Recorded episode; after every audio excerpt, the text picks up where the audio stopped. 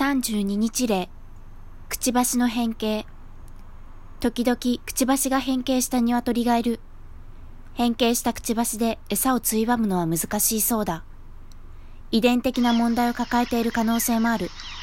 そのため、くちばしが変形したヒナは、大抵痩せてとても小さい。大きくなったメイたちの群れの間で隠れるようにたどたどしい足取りで歩いている姿を見かける。こういうヒナは殺されるまでのたった50日ですら生き延びられないこともある。水に届かなくなっていき、衰弱して死んでしまう。今日もそんなヒナがいた。口を大きく開けて、喉を見せながら、あえぐような呼吸を繰り返している。間もなく死んでしまうだろう。32日間、このヒナは満足に餌を食べることもできず、どんな思いで、どんな32日間を過ごしてきたのだろうか。体重 1646g ヒナの苦しみ。日本だけで年間7億近くのヒナが傾斜に入れられこのような過程を経て生まれてたったの4 5 0日で出荷されています。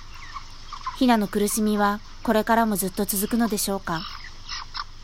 希望が持てるのは現在動物を拘束し搾取して環境に損害を与える企業のビジネスモデルが壊れ始めていることです。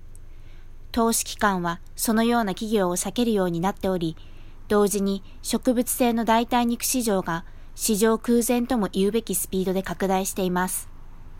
海外に遅れをとってはいますが、国内でも代替肉市場に参入する企業が近年急増しています。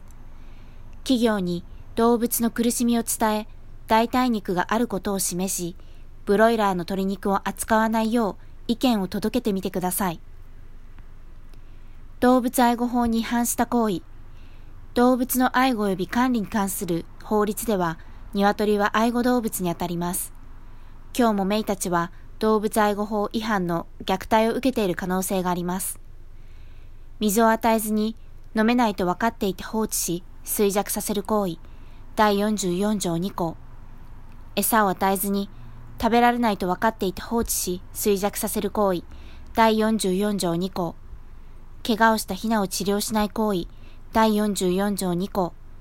弱ったり疾病を抱えるヒナを治療せずに衰弱させる行為、第44条2項。ヒナを餓死、衰弱死させる行為、第44条1項。